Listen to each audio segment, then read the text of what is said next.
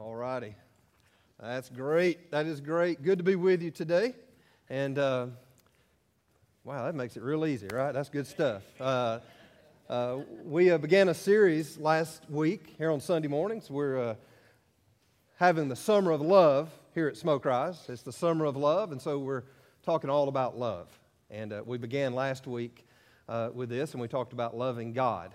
And today we're going to begin to even break this down into a more specific vertical type thing where we begin to love one another as well. Take your Bible and turn to Mark chapter 12, and we're going to read this as our sort of our theme passage.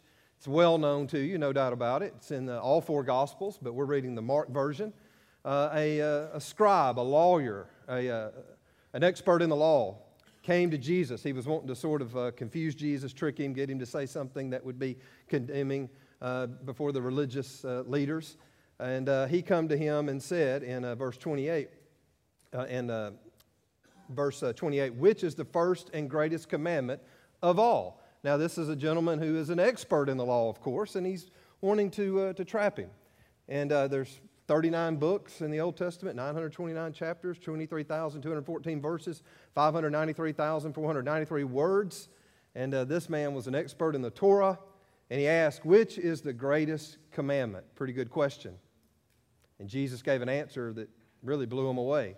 He hearkened back to Deuteronomy chapter 6, right into the verses that they were to be experts upon, and said, the first of all the commandments is, Hear, O Israel, the Lord our God, the Lord is one. There is one God. They lived in a pluralistic society where they worshipped many gods. But there is one God, and you shall love the Lord your God with all of your heart, with all of your soul, with all of your mind, and with all of your strength. And that's what we talked about last week. Loving the Lord with all of our heart, soul, mind, and strength. We talked about loving God. But then he goes on and says that this is the first commandment, but the second. So he says, what's the greatest? He says, I can't give you one without giving the other. The second commandment, like it, is this, that you shall love your neighbor as yourself. And there are no greater commandments than this. So Jesus said the greatest commandment is love. It's to love God, and then it's to love others, and then it's to love yourself. And last Sunday we talked about loving God. Today and over the next few weeks we're going to talk about loving others. We're going to talk about loving our neighbor, and that can be fleshed out in a lot of different ways. Today we're going to talk about loving your spouse. We're going to talk next week on Father's Day a little broader in family about loving your family. So I encourage you to be here for Father's Day next week. And then after that, we're going to talk about even loving your enemies and other people out there as well. We're going to begin to sort of break this down and really make it practical for you, I hope. We have said that to live well, you must love well. Let's say that together. To live well, you must love well, and that is true. There is no good life without love. We were created to love and to be loved. God created that inside of us. That's put there by Him. And I don't think there's any other place of human relationships where God designed marriage to be any more powerful or any more intimate, an expression of love, than in the marriage relationship. Now, some of you may be tempted to check out on this today and go, he's talking about marriage, he's talking about spouse. You may be tempted to check out. Well, some of you, this will encourage you because you've lived this out for many, many years. But it never hurts to sort of hear it and to encourage us that maybe we've done some things well. For some of us, this is exactly where we are.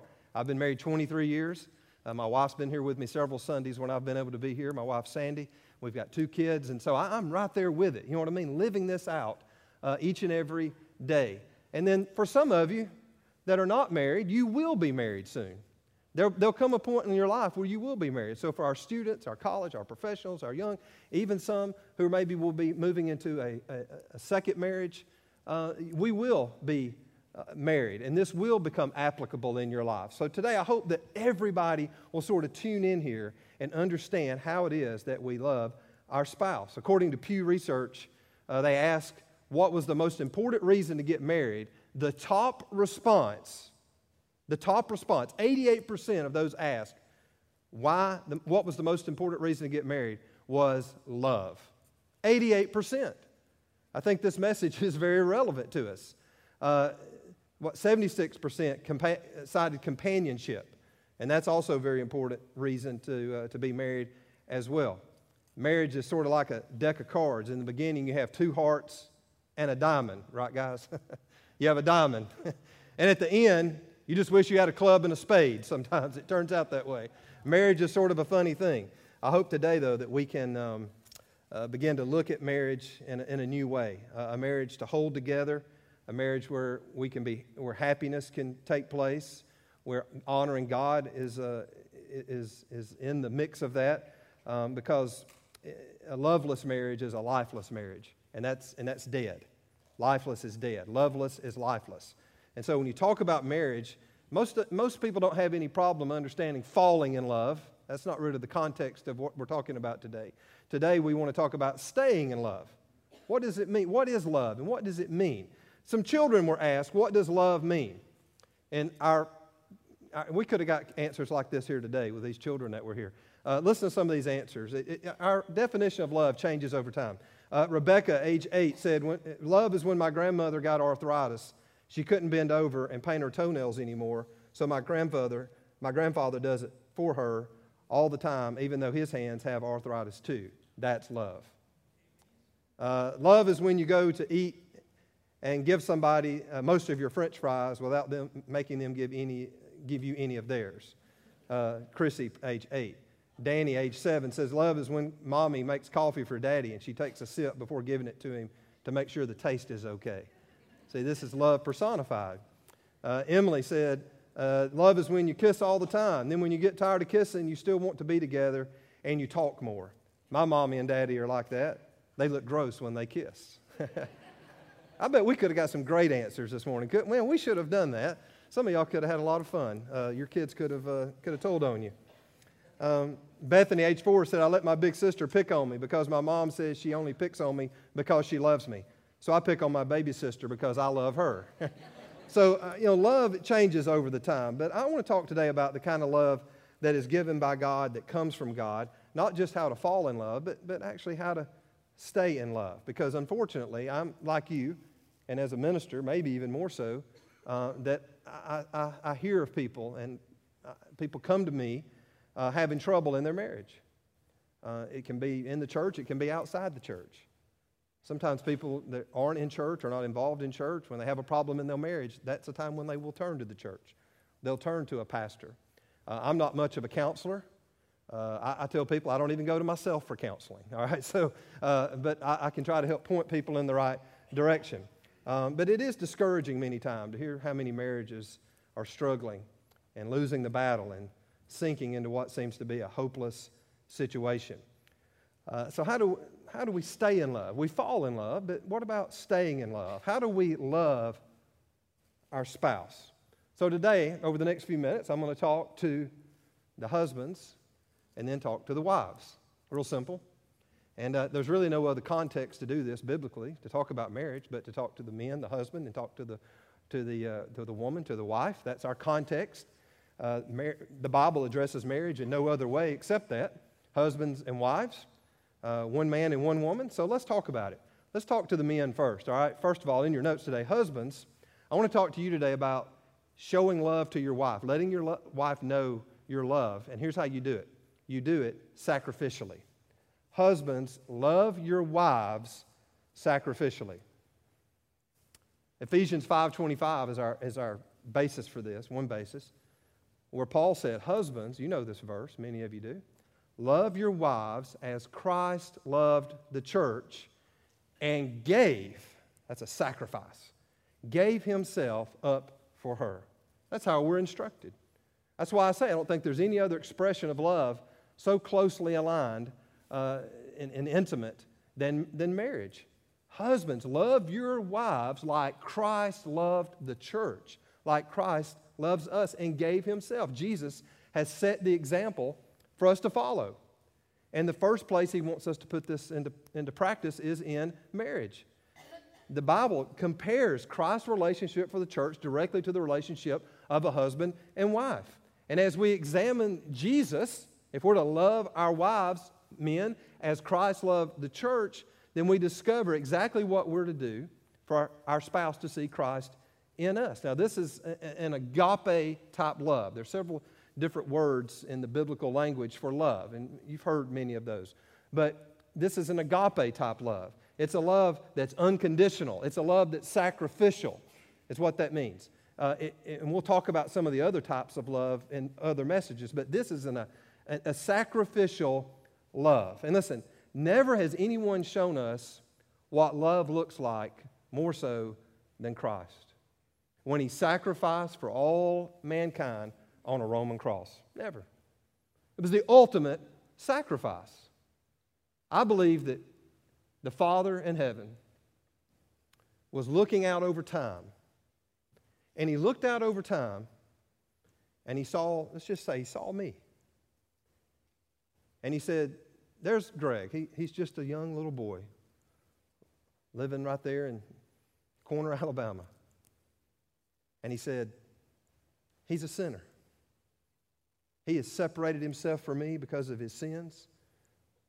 And he has no hope. He has no chance of reconciling himself to me. No hope at all. He can't be good enough. There's nothing he can do to reconcile himself for me. And I believe the Father began to look out over time and see me. And at that time, his only son, Jesus, stepped up and said, you know what, Father? I'll go for him. I'll go and pay a penalty for his sin that he owes. And I'll die for him. I'll sacrifice for him. I'll give up all the splendors of heaven and go to earth and be a man and sacrifice for him. I'll do that, and I'll go, and I'll do it just for Greg because he's worth it. He's worth it. Now, that's great for me. It makes me feel great. But guess what? The same is true for every one of you. Every last one of you. God looked out over time, and he saw you. And he saw you at your lowest moment. At that time when you had broken the heart of God, disappointed the Heavenly Father the very most. He looked out over time. He sees you, and he says, I'll go, and I'll sacrifice for you. That's what Jesus did. It was a sacrifice because we were worth it. Now, husbands, we can't duplicate the love of Christ. We can't duplicate it, but we can imitate it. We can imitate this love in the marriage relationship. In fact, we're told to. See, sacrifice says, it's in your notes, it says, you are worth it. And men, when we sacrifice for our wives, we tell them that they are worth it. And we tell them that they are, here's the word, valuable. That they are so valuable. John 15, Jesus said, greater love has no one than this, than to lay down or give up one's life for one's friends. To give up. To lay it aside. Now, Christ sacrificed his life. And if a point came where you needed to, men, we needed to sacrifice our lives for our wives, I'm sure many would. But we don't have to always think about sacrificing our life. You see, there's other ways to sacrifice as well. Be willing to give up for your wife. Be willing to give up something that you would prefer and sacrifice that for your wife. Be willing to not do something you would like and do something they would like. That's sacrifice. Simple sacrifice. They don't overcomplicate it. Sacrifice your want, sacrifice your desire, sacrifice many times even sometimes your own needs and put your wife's needs above yours. You see, love requires sacrifice, a sacrifice of time, a sacrifice of personal preference, many times a sacrifice of both. But oftentimes what happens in a marriage is that both the man and the woman are both trying to be first. And a man puts their needs above their wife's needs, and they put themselves first. And it doesn't work that way. We have to put them first. We sacrifice. See, what was best for Jesus was to stay in heaven. He didn't have to come and do that, but he chose to. He sacrificed and chose to do that. So we sacrifice to meet the needs of our wife. Now, let me share with you a couple of fears that women have, and then we'll share some fears that men have as well in just a moment. Here's some fears and how our sacrifice can help with those fears that our wives may have or your future wife may have. I've got my 18-year-old son sitting here. He's listening to this. I want him to know this one day when he's married. I want all of you to know this. All right? women have a fear of rejection. I'm not saying every woman is preoccupied with rejection. I'm not saying that's the only fear. See, these are not the only two. But I'm just giving you a couple of examples. Fear of rejection. It's the worst form of fear, I think, many times of a woman, though, that they will be used, that they will be abused, and that they will be abandoned. They've seen it happen. Many of us grew up in a home where that happened to our mothers, used, abused, and abandoned. And so we live with this fear that I don't want that to happen to me. I don't want to be rejected. And it can be that a woman remains married. Maybe they're not abandoned physically, but they can remain married and be abandoned emotionally, can be abandoned spiritually, can be isolated. And they believe that their partner, who they chose to love and depend on, will eventually tire of the relationship and find some satisfaction or somewhere else. And they're fearful that they will have wasted their affection and their commitment on someone who will ultimately reject them. Many times this comes based off past experience, their own experience, or others that they've seen. So we live in this fear of being unloved. And God has created this need inside of us, inside of all of us and women, so that we'll be drawn toward our husbands. Women be drawn to their husband. God's word commands that a husband love his wife in the same way and the same intensity and the same commitment as Jesus Christ loves the church. And so when you sacrifice even small things and big things, but when you sacrifice for your wife, you say, you're worth it to me. You're valuable to me. You won't be rejected because you're too valuable to be rejected. Women also have a fear of refuge. Say it that way, of security or safety. Many women, look for a man that will fight for them. And sometimes in life it does come to that. They look for a knight in shining armor, and that's a good thing because men are wired to be sort of a knight in shining armor. That's how we're made. And so we look for someone, but Satan has a target on the heart of your wife, on the heart of your woman. Satan has a target on him. And she bears God's image and her beauty and her strength and her vulnerability and her mercy, but has a villain called Satan who hates her for it. She is created in God's image, and Satan hates the image of God. And so he begins to attack her, and he begins to fight her. And men, instead of being on the other side of this battle, we sacrifice and be on her side of the battle and battle with her against the enemy. And see, we're in a position to do that because we know them better than anyone else. We know their vulnerabilities. We know their weaknesses. We know their strengths. And we know where they could be a target. And so we're able to come in and sacrifice for them and help build those up. And we know the specific ways that she's being opposed. Many times it can be comparison to others. Women may be comparing themselves to other women or other families. And so that can be self-defeating sometimes because guess what? Nobody else's family, nobody else's marriage is as good as it looks on Facebook or Instagram. They're not that good. You only see the very best. Usually on social media, you see the very best or you only see the very worst because some people air it all out, all right? But most people put the best up, and you see that, and you want to compare yourself to that.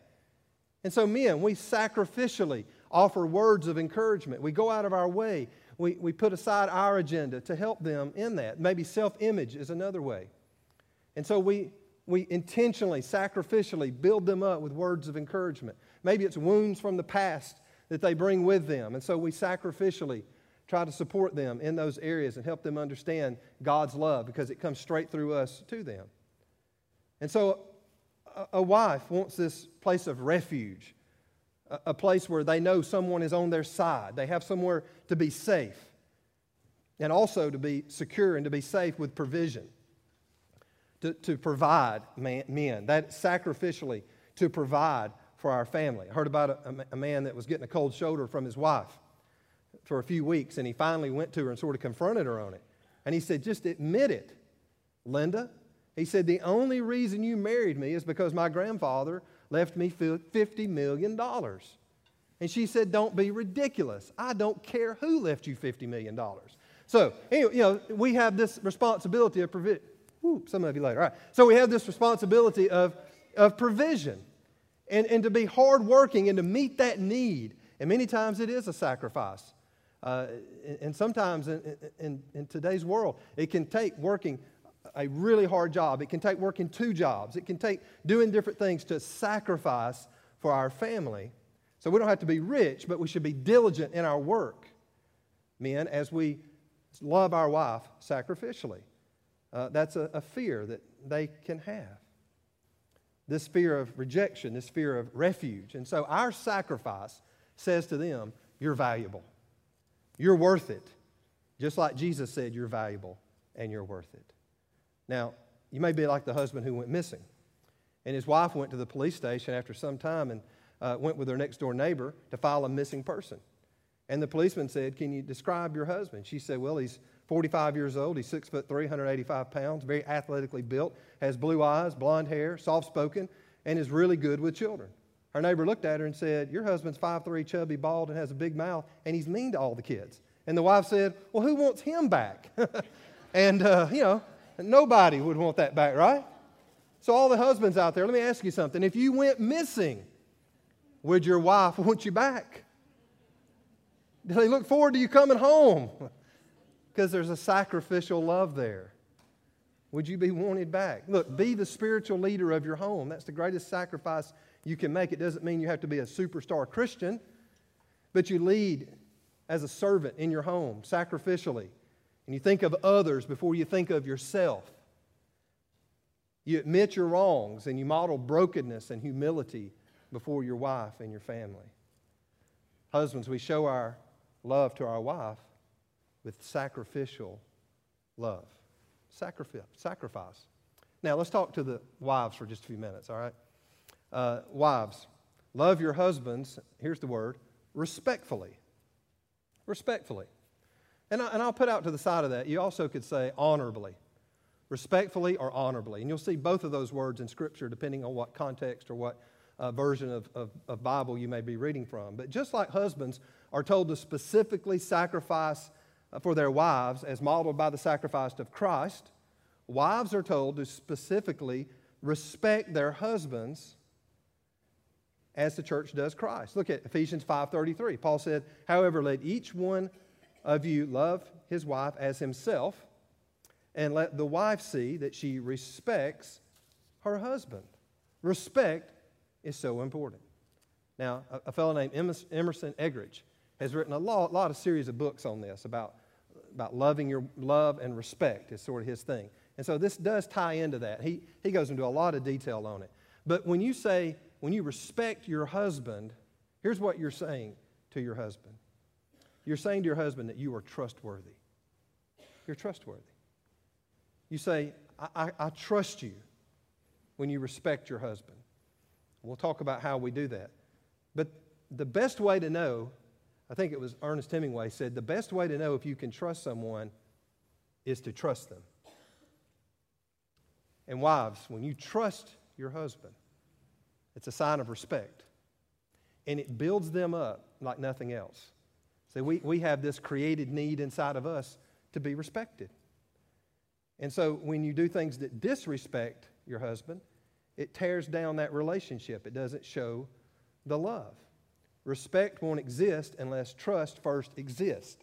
So we have to have a certain level of trust before we can have respect. And you put yourself out there when you do this. There's no doubt about it. But isn't that what marriage is all about? You put yourself out there. Because trust is giving permission to someone else to heal you or to hurt you. Because when you put yourself out there, you're vulnerable. And when you respect someone and you trust them, and when I say trust, I mean you're trusting that physically, emotionally, spiritually, you're putting it all out there, and you trust someone, they can heal you from past wounds or things in your life, or they can hurt you as well. You can't have one without the other. It's a risk. There's no doubt about it. But respect shows a man that his wife loves him. And there's many times when it's not easy for a wife to give us husbands respect. Unfortunately, men, many times we're really good at sort of messing that up, aren't we? We are. And I would say this to the wives. I know your husband's not perfect. I'm not perfect. He's not perfect. He's not even close to perfect. And guess what? He knows that as well. He knows that. He doesn't have to be told or shown in a disrespectful way that he's not perfect. He already knows that, believe me. He knows it. He's not delusional. We know we're flawed. We may not be quick to admit it out loud, but we know it. And but just like you wouldn't want to be defined by your imperfections, neither does a husband want to be defined by their imperfections. And so there's ways to press through that and continue to trust and continue to and continue to respect in spite of that. And so the respect that a husband longs for should not be based on his performance, but it should be based on the fact that it pleases God when we show respect. Not based on his performance, because we're not gonna get it right. And my wife had this revelation at one point. She looked at me and she was mad at me. I'd done something stupid, whatever. And she looked at me and she said, "You're not a woman." That's right. I'm a man. And men and women are different, right? And so you can't expect a man to be just like you. We complement one another. And that's a strength that we have. So let's understand that. So it's not based upon their performance. It's based upon the fact that it pleases God. And we all like to de-emphasize our own weaknesses and capitalize on our strengths, emphasize our strengths, don't we? No one just runs right out there. Nobody puts their weaknesses all over their resume, do they? You put your strengths on the resume. And then if somebody asks you for a weakness, you just try to give them one little thing that you hope won't hurt the impression too bad, right? So we all like to de-emphasize our weaknesses and emphasize our strengths. And we should give our spouses the same consideration. We really should. My husband wants me to respect him for who he is and not necessarily always for what he does. Respect him for who he is. See, men have needs. They have a need to be publicly admired. They have a need for physical intimacy. And when you respect them, it meets those needs for them. And it honors them in a way that will bring out the very best in them. That is what we all want to see, the very best. So men have two great fears as well. Let me share them with you very quickly. Men have a fear of failure. There's not a man in this room today that's not afraid to fail. We are. Now, we know failure is part of moving forward, and you have to learn from your failures, but nobody wants to fail. We have this desire to succeed. And so we're taught to be achievers. We're sort of born that way. We're taught to be goal-oriented, to accomplish things. And many times, men, as we move into a relationship, we look at it as a success or a failure. Many times you may be pursuing this woman of your dreams, and the chase is on, right? And many times the woman, she likes to be chased. And so the chase is on, and then when you get engaged or when you become married, all of a sudden you believe that you have accomplished something, that success has been met, that I haven't failed, I have landed this and achieved the goal, that you get the woman that you love to marry you. You think mission complete, but guess what? The mission is not complete. The mission's really on just beginning, right? It's just beginning. And so we can equate disappointing you to him being a disappointment and a fear that drives him. And so many times, men, we sort of quit because we think the failure is past. But look, failure is always just a step or two away if we don't do things God's way. It's just a step or two away. So, men, let this fear of failure sort of drive you. Women, help your husband be successful within the marriage context and even outside the marriage context. Let them feel like they're worth $1 million and that they are valuable in that way. See, your husband desires to know more than anything that you respect him, that you trust him. That gives him a foundation to work from, to go out and to be successful in family and life. And he wants to know that you believe in him, that he has wisdom and he has talent to succeed. So tell him that. Say that to him. Build him up. Man, I love Andy Griffith. I think about Barney Fife. when Thelma Lou would say something to him. You know how puffed up he'd get? Boy, he'd start feeling good. Well, that's a great example. Build them up. And once that respect factor is there, they will begin to flourish in the ways that God has gifted them. Look, a man wants to be the hero.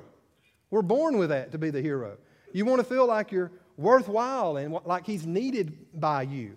He wants to know that you celebrate him, that you depend on him, that you feel like you're privileged to be married to him, that you're a lucky girl to be married to him. You let him know that, and it will build him up to the point to where, guess what will begin to happen? He will begin to feel good enough about himself. His needs are sort of being met, and all of a sudden, he'll begin to sacrifice for you. And all of this will start working in concert. Your husband likes to know that you're praying for him. Your husband likes to know that you're rooting for him, assuring him that he still has what it takes to be the man of your dreams. Men have a fear of being a failure. And if you can respect them and honor them in such a way to help them dispel that fear, then your love will come forward. Men also have a fear of being controlled. Let's say it very quickly. So when your husband feels like he's being controlled, he'll eventually shut down completely, and he'll relegate his role of leadership. Because if he's not really being allowed to lead, if he's just being controlled, then you just give up and you say, why even try? Happens all the time. And so I think wives, sometimes we have to understand that your husband is not your son. You're not his mother. That's not the role that you have. He's not a boy. He doesn't need to be mothered. And when you try to control someone, that's a sign of disrespect to him. It says, I don't trust you. I have to control you. And that will break down a marriage. That will break down love within a marriage. And so we have to fight against that. So think of it like this. Riding a bike. One pedal is sacrificial love. The other pedal, and we're riding a tandem bike. The other pedal is respect. Sacrifice, respect. Sacrifice, respect. And when one begins to pedal on one side, the other pedals on the other side, and all of a sudden, guess what happens? You get momentum. You get momentum in your marriage. Respect, sacrifice, respect, sacrifice, respect, sacrifice. And all of a sudden, the momentum begins to happen in your marriage. And all of a sudden, great things begin to happen, and we begin to experience love as God intended for us to experience love here on earth. It's the most intimate and powerful form of love is in that marriage relationship. Respect, sacrifice, respect, sacrifice. But if someone stops peddling, husbands, you stop sacrificing. Wives, you become disrespectful, not trusting. All of a sudden, the pedaling gets harder on the other side, right? It's hard to pedal a bike with one side. And now you lose momentum. And now the bike begins to slow down. And it becomes very difficult to even keep balance.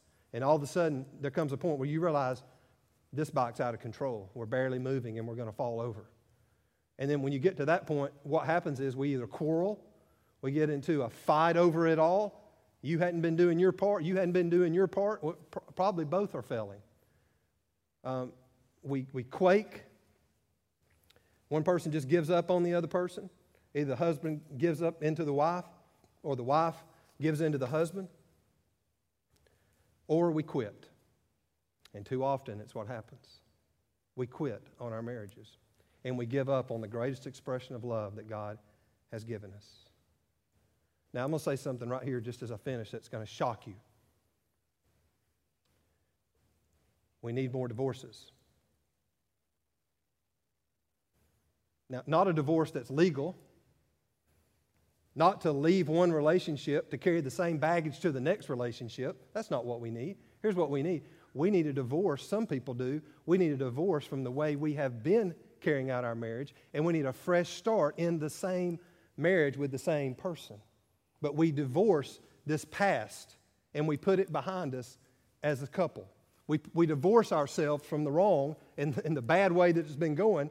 We divorce ourselves from that, and instead of trying to start over with someone new, won't you start over with the one God's already given you?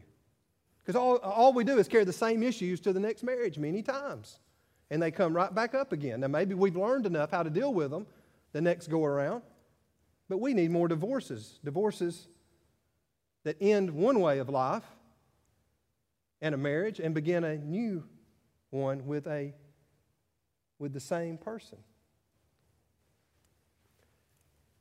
God wants you to experience love in your marriage. Many of you have experienced that greatly. Many of you have lost a spouse, and so even some of this brings warm memories to you, but also maybe painful memories as well. Some of us right now, we're pumping the bike. Man, we're trying. It's hard. She's not respecting me, so I'm not sacrificing. He's not sacrificing, so I'm not respecting. And it's a vicious cycle, and there's no momentum in the marriage. And some of you one day will be able to look at this and go, I understand now how the love relationship works within a marriage to make sure that when your time comes to say I do and to give those vows of love and honor and respect, that you know how to carry that out. Let's pray together. As we just take a moment and be still before God.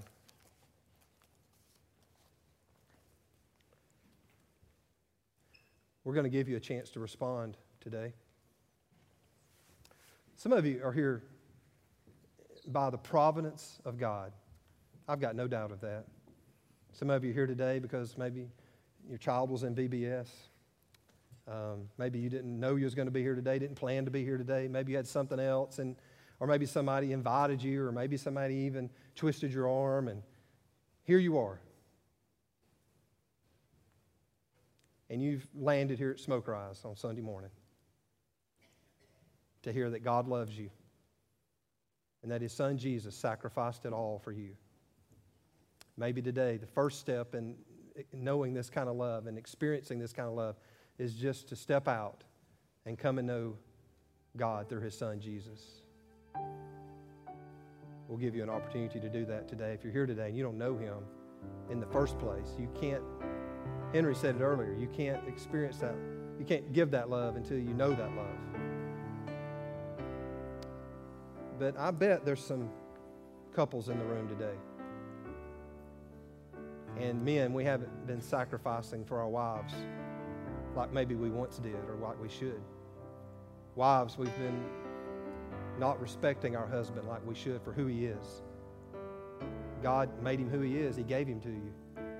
He's your man. He's your knight in shining armor, but he needs your respect. When you talk down to him or you talk about him in poor ways before other people, it hurts, it erodes that love. There may be some couples in this room today. You just need to come and find just a spot here in the altar and have a divorce. Just divorce the past. Maybe even divorce what happened this morning on the way to church, trying to get here. Divorce it and start afresh with the same man and the same woman. Maybe today you're here and you want to come and pray for a spouse or pray for a future spouse. Begin to lift that person up in prayer that God may bring your way at the right time when you're ready and they're ready. There's all kind of opportunity here today to respond.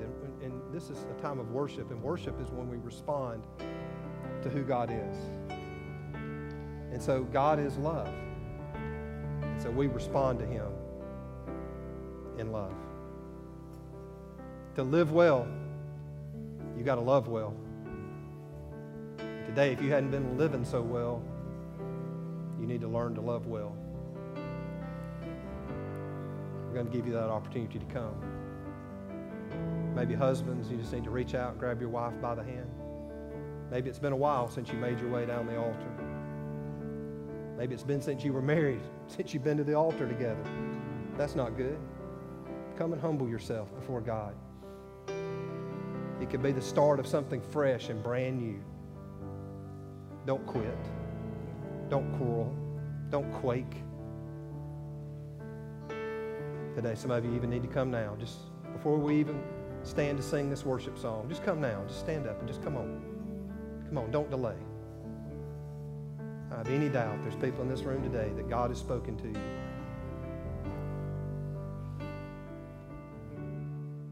Don't let an opportunity pass you by.